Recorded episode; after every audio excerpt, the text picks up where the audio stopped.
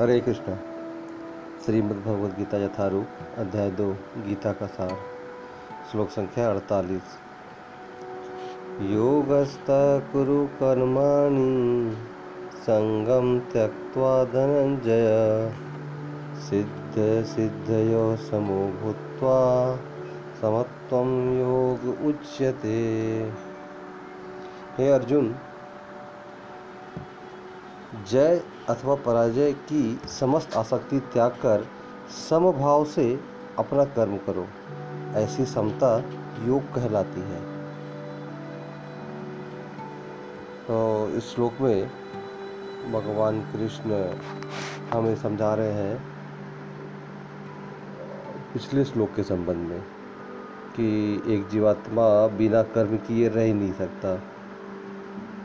और जब हम कर्म करेंगे तो कर्म का फल भी होगा और अगर वो फल हम भगवान को अर्पित ना करें, स्वयं भोगे तो ये हमारे जीवन में बंधन का कारण बन जाएगा।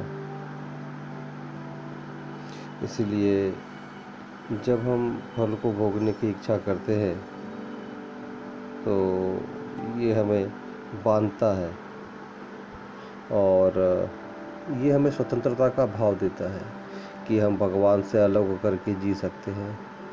हमें भगवान की आवश्यकता नहीं है हम अपने जीवन में। इसीलिए यहाँ विशेष शब्द आया है, योग। और प्रभुपाद जी इस शब्द के विषय में कह रहे हैं, योग का अर्थ है परम भगवान के साथ संबंध बनाना। परम भगवान के संबंध में होना योग कहलाता है। और परम भगवान का संबंध का अर्थ है कि परम भगवान की सेवा। तो किसी के साथ भी संबंध स्थापित किया जाता है तो सेवा के माध्यम से किया जाता है। और जब आप किसी की सेवा करते हैं तो दो भावनाओं में सेवा की जा सकती है, सकाम भावना और निष्काम भावना। फल की इच्छा के साथ की गई सेवा तो वो सेवा नहीं कहलाती।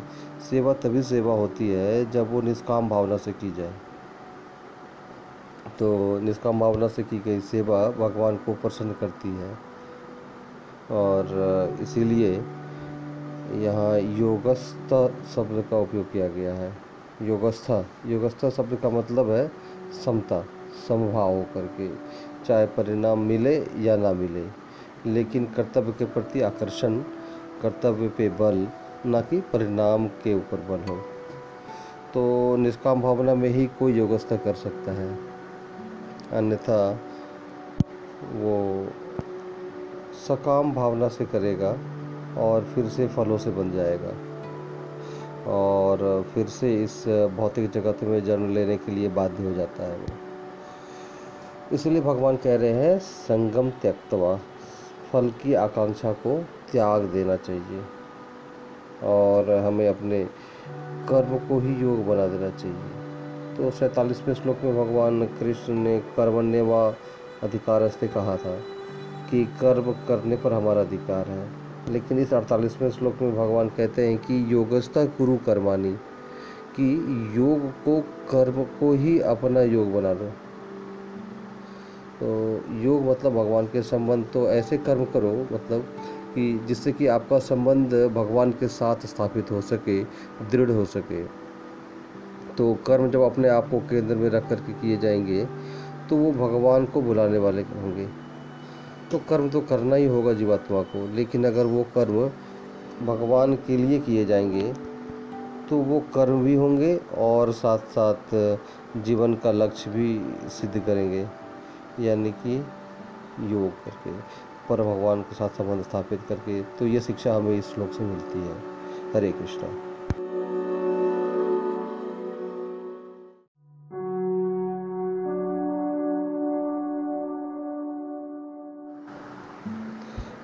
हरे कृष्णा।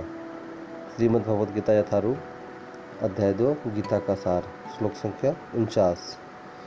दूरेण ह्यवरम कर्म, बुद्धियोग धनंजय, बुद्धौ शरणम अन्वीक्ष कृपना फल हेतव हे धनंजय, भक्ति के द्वारा समस्त गर्हित कर्मों से दूर रहो और उसी भाव से भगवान की शरण ग्रहण करो।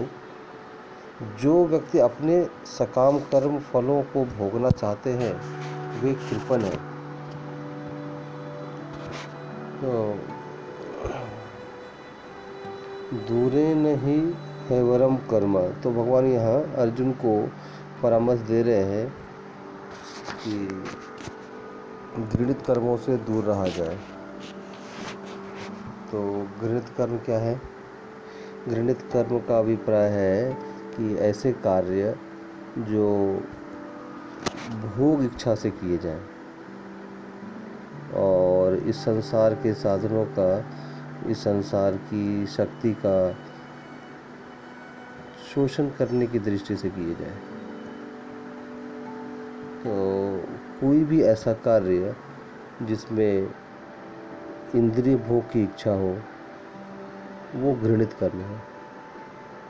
क्योंकि वो हमें कर्मों की प्रतिक्रियाओं में बाँध बाँध देता है। हमें इस भौतिक जगत में पुनः जन्म लेने के लिए प्रेरित करता है। तो जन्म मृत्यु के चक्कर में बंधने के कारण इसे घृणित कर्म कहा गया है। दूर नहीं अयवरम कर्म। तो कैसे दूर रहा जाए? बुराई से दूर रहने के लिए भगवान यहाँ पर प्रस्ताव दे रहे हैं। बुद्धि योग धनंजय अर्थात बुद्धि योग धनंजय मतलब बुद्धि योग का अर्थ क्या है कि भक्ति योग। अगर आ, मतलब भक्ति करके एक व्यक्ति इस घृणित कर्मों से बुराई से दूर रह सकता है। और ऐसी भावना में बुद्धो शरणम मनविच और ऐसी भावना में उसे भगवान का आश्रय ग्रहण करना चाहिए। तो इसका अर्थ है कि भावना क्या है कि कर्म के फल मेरे नहीं हैं। तो कृपणा फल हेतु वह तो जो कृपण है जो फल कामी है हम्म, वो फल की इच्छा करते हैं। लेकिन एक उदार व्यक्ति फल की इच्छा नहीं करता। वो तो सिर्फ़ अपने कर्तव्य को करने में रुचि लेता है। तो एक तरह से जब हम फल की इच्छा करते हैं तो वो फल नहीं है, वो कष्ट है। इस भौतिक जगत में, इस भौतिक स्तर पर पाए जाने वाले कार्यों से प्राप्त होने वाले फल अंततः हमारे कष्ट का ही कारण बनते हैं। और हमने पीछे ये समझा कि दुख योग मतलब कि सुख में दुख छुपा हुआ मिलता है। तो हम कर्मों के फल चाहते हैं, लेकिन वो फल तो हमें कष्ट देने के लिए आते हैं। इसलिए एक व्यक्ति बड़ा परिश्रम करता है, सुबह से रात भागता है, मेहनत करता है, और मेहनत करते करते वो व्यक्ति जो, वो व्यक्ति उसके मुँह से फेन आने लगता है। और ऐसा परिश्रम, ऐसा मेहनत जब भौतिक लाभ, इच्छा से किया जाता है तो वो कर्मों का बंधन बन जाता है। और इस संसार में जब हम कर्मों से बंधे हैं तो फिर ये हमें भयभीत करता है और अंततः ये हमें मृत्यु तक लेकर के जाता है। तो इसे कहते हैं प वर्ग। प, फ, ब, भ, म।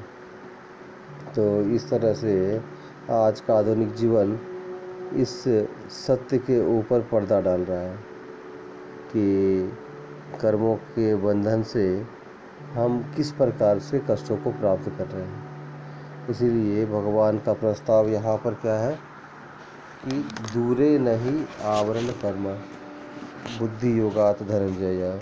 भगवान की भक्ति के प्रभाव से आप बुरे कर्मों से दूर रह सकते हैं। हरे कृष्ण।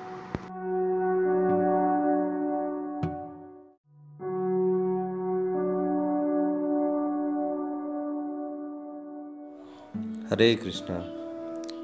श्रीमद्भगवद गीता यथारूप अध्याय दो, गीता का सार, श्लोक संख्या पचास। बुद्धियुक्तो जहातीह उभे सुकृतुष्कृते तस्माद्योगाय युज्यस्व योग कर्मसु कौशलम। भक्ति में संलग्न मनुष्य इस जीवन में ही अच्छे तथा बुरे कार्यों से अपने को मुक्त कर लेता है। अतः योग के लिए प्रयत्न करो, क्योंकि सारा कार्य कौशल यही है। तो अच्छे तथा बुरे दोनों कार्यों से अपने को मुक्त कर लेता है। तो प्रश्न होना चाहिए कि बुरे कार्यों से मुक्त करना तो समझ में आता है लेकिन अच्छे कार्यों से किसी को अपने को मुक्त क्यों करना चाहिए? क्या ऐसा नहीं है कि हमें अपने जीवन में अच्छे कार्य करने चाहिए? हम उनसे अपने आप को मुक्त क्यों करें? तो पाप की प्रतिक्रियाओं को भोगने के लिए हमें जन्म दिया जाता है। और ये जन्म हमारे द्वारा किए गए पाप कर्मों को भोगने के लिए दिया गया है। उसी प्रकार से पुण्य की प्रतिक्रिया को भोगने के लिए भी हमें जन्म लेना पड़ता है। तो जो एक भौतिक जन्म है, वही अपने आप में हमारी सारी कठिनाइयों का कारण है।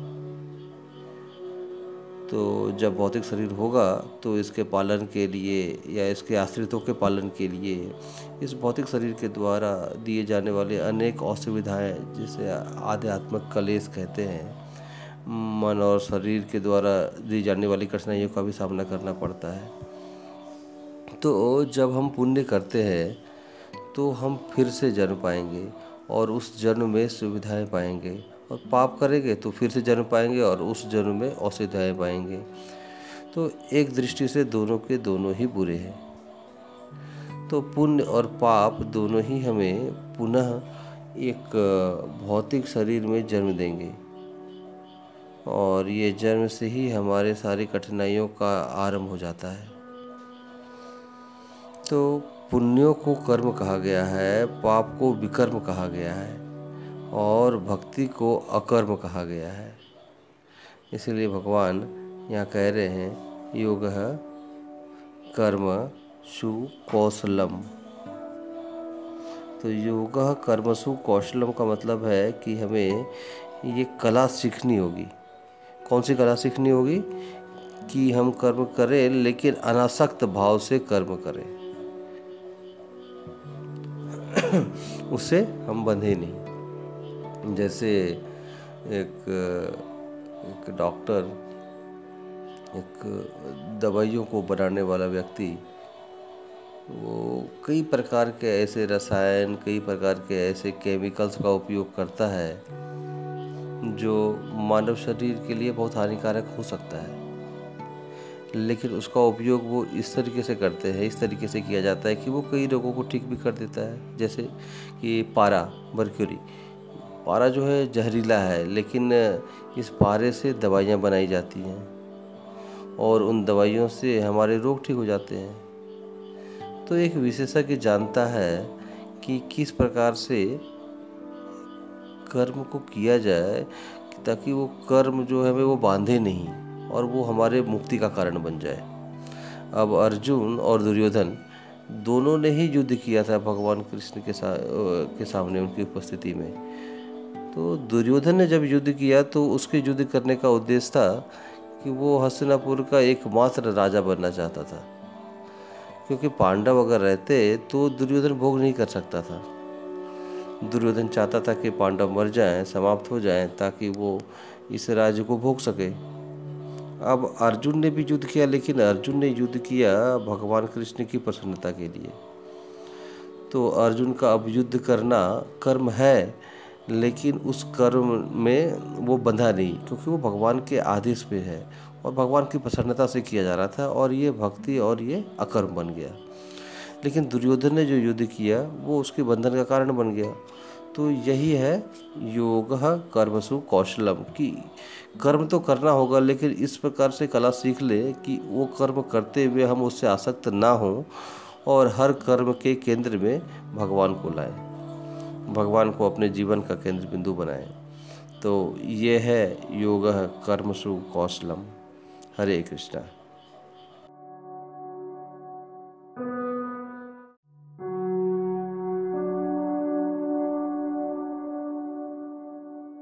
हरे कृष्णा। श्रीमद् भगवद गीता यथारूप, अध्याय दो, गीता का सार, श्लोक संख्या इक्यावन। कर्मजं बुद्धियुक्ता ही फलम फलं त्यक्त्वा मणिषिणः जन्मबन्धविनिर्मुक्तः पदम गच्छन्ति नामयम। इस तरह भगवत भक्ति में लगे रहकर बड़े बड़े ऋषि, मुनि अथवा भक्तगण अपने आप को इस भौतिक संसार में कर्म के फलों से मुक्त कर लेते हैं। इस प्रकार वे जन्म, मृत्यु के चक्र से छूट जाते हैं और भगवान के पास जाकर उस अवस्था को प्राप्त करते हैं जो समस्त दुख से, दुखों से परे है। तो श्लोक संख्या इक्यावन में भगवान कृष्ण बता रहे हैं कि जब हम निष्काम भावना से कोई कर्म करते हैं तो उसका हमें क्या परिणाम मिलता है? तो आचार्य कहते हैं कि जब हम निष्काम भावना से कर्म करेंगे तो हमें ज्ञान का साक्षात्कार प्राप्त होगा। ज्ञान को सुनना, पढ़ना, बोलना, सीखना एक बात, लेकिन उसका साक्षात्कार एक अलग स्तर है। और इस ज्ञान का साक्षात्कार तभी आएगा जब हम निष्काम भावना से फलों की इच्छा ना करते हुए किसी कर्म को करेंगे। तो ऐसी स्थिति में कोई व्यक्ति भगवान की शरणागति स्वीकार कर सकता है। और इसलिए भगवान उदाहरण दे रहे हैं कि इस भक्ति में लगे रहकर बड़े बड़े ऋषि, मुनि अथवा भक्तगण अपने आप को इस भौतिक संसार में कर्म के फलों से मुक्त कर लेते हैं। और तब वो जन्म मृत्यु के चक्र से छूट जाते हैं। तो दो प्रकार की जीवात्माएँ हैं। एक है शुद्ध जीव और एक है बद्ध जीव। शुद्ध जीव तभी रह सकता है जब वो भगवान के संबंध में हो। और बद्ध जीव यानी कि भगवान से स्वतंत्र होकर, भोग करके या भोग करने की इच्छा को लेकर के आए इस भौतिक जगत में दूषित जीवों को बद्ध जीव कहा गया है। जो कि तीन गुणों से बंधे हुए हैं, जिनका सुख और दुख इन तीन गुणों पर आधारित रहता है। तो इससे कृष्ण भावनावृत्ति के अभ्यास से कोई व्यक्ति अपने आप को शुद्ध कर सकता है। प्रभुपाद जी प्रायः उदाहरण देते हुए कहते थे कि वर्षा का जल शुद्ध है, लेकिन जिस प्रकार की भूमि पर गिरता है, उस प्रकार के स्वभाव को ग्रहण कर लेता है। मिट्टी पे गिरता है तो मटमैला हो जाता है। मतलब जिस भी प्रकार की मिट्टी के रंग का अगर मिट्टी होगा, उस पर गिरेगा तो उसी रंग का हो जाएगा। हालाँकि जल कभी अशुद्ध नहीं होता। लेकिन वो वर्षा के भूमि के, मिट्टी के मिश्रण से दूषित प्रतीत होता है। तो उसी प्रकार से कोई अगर एक विधि के माध्यम से इस जल को अगर शुद्ध कर लिया जाए तो अंततः वो जल अपने वास्तविक स्वभाव को फिर से प्राप्त कर लेता है। तो उसी प्रकार से कृष्ण भावनावृत भगवत भक्ति में लगे रह करके कि बड़े बड़े भक्तगण भी अपने आप को भौतिक संसार में कर्म के फलों से मुक्त कर लेते हैं। और ऐसी अवस्था में हम ज्ञान का साक्षात्कार कर पाते हैं। हरे कृष्णा।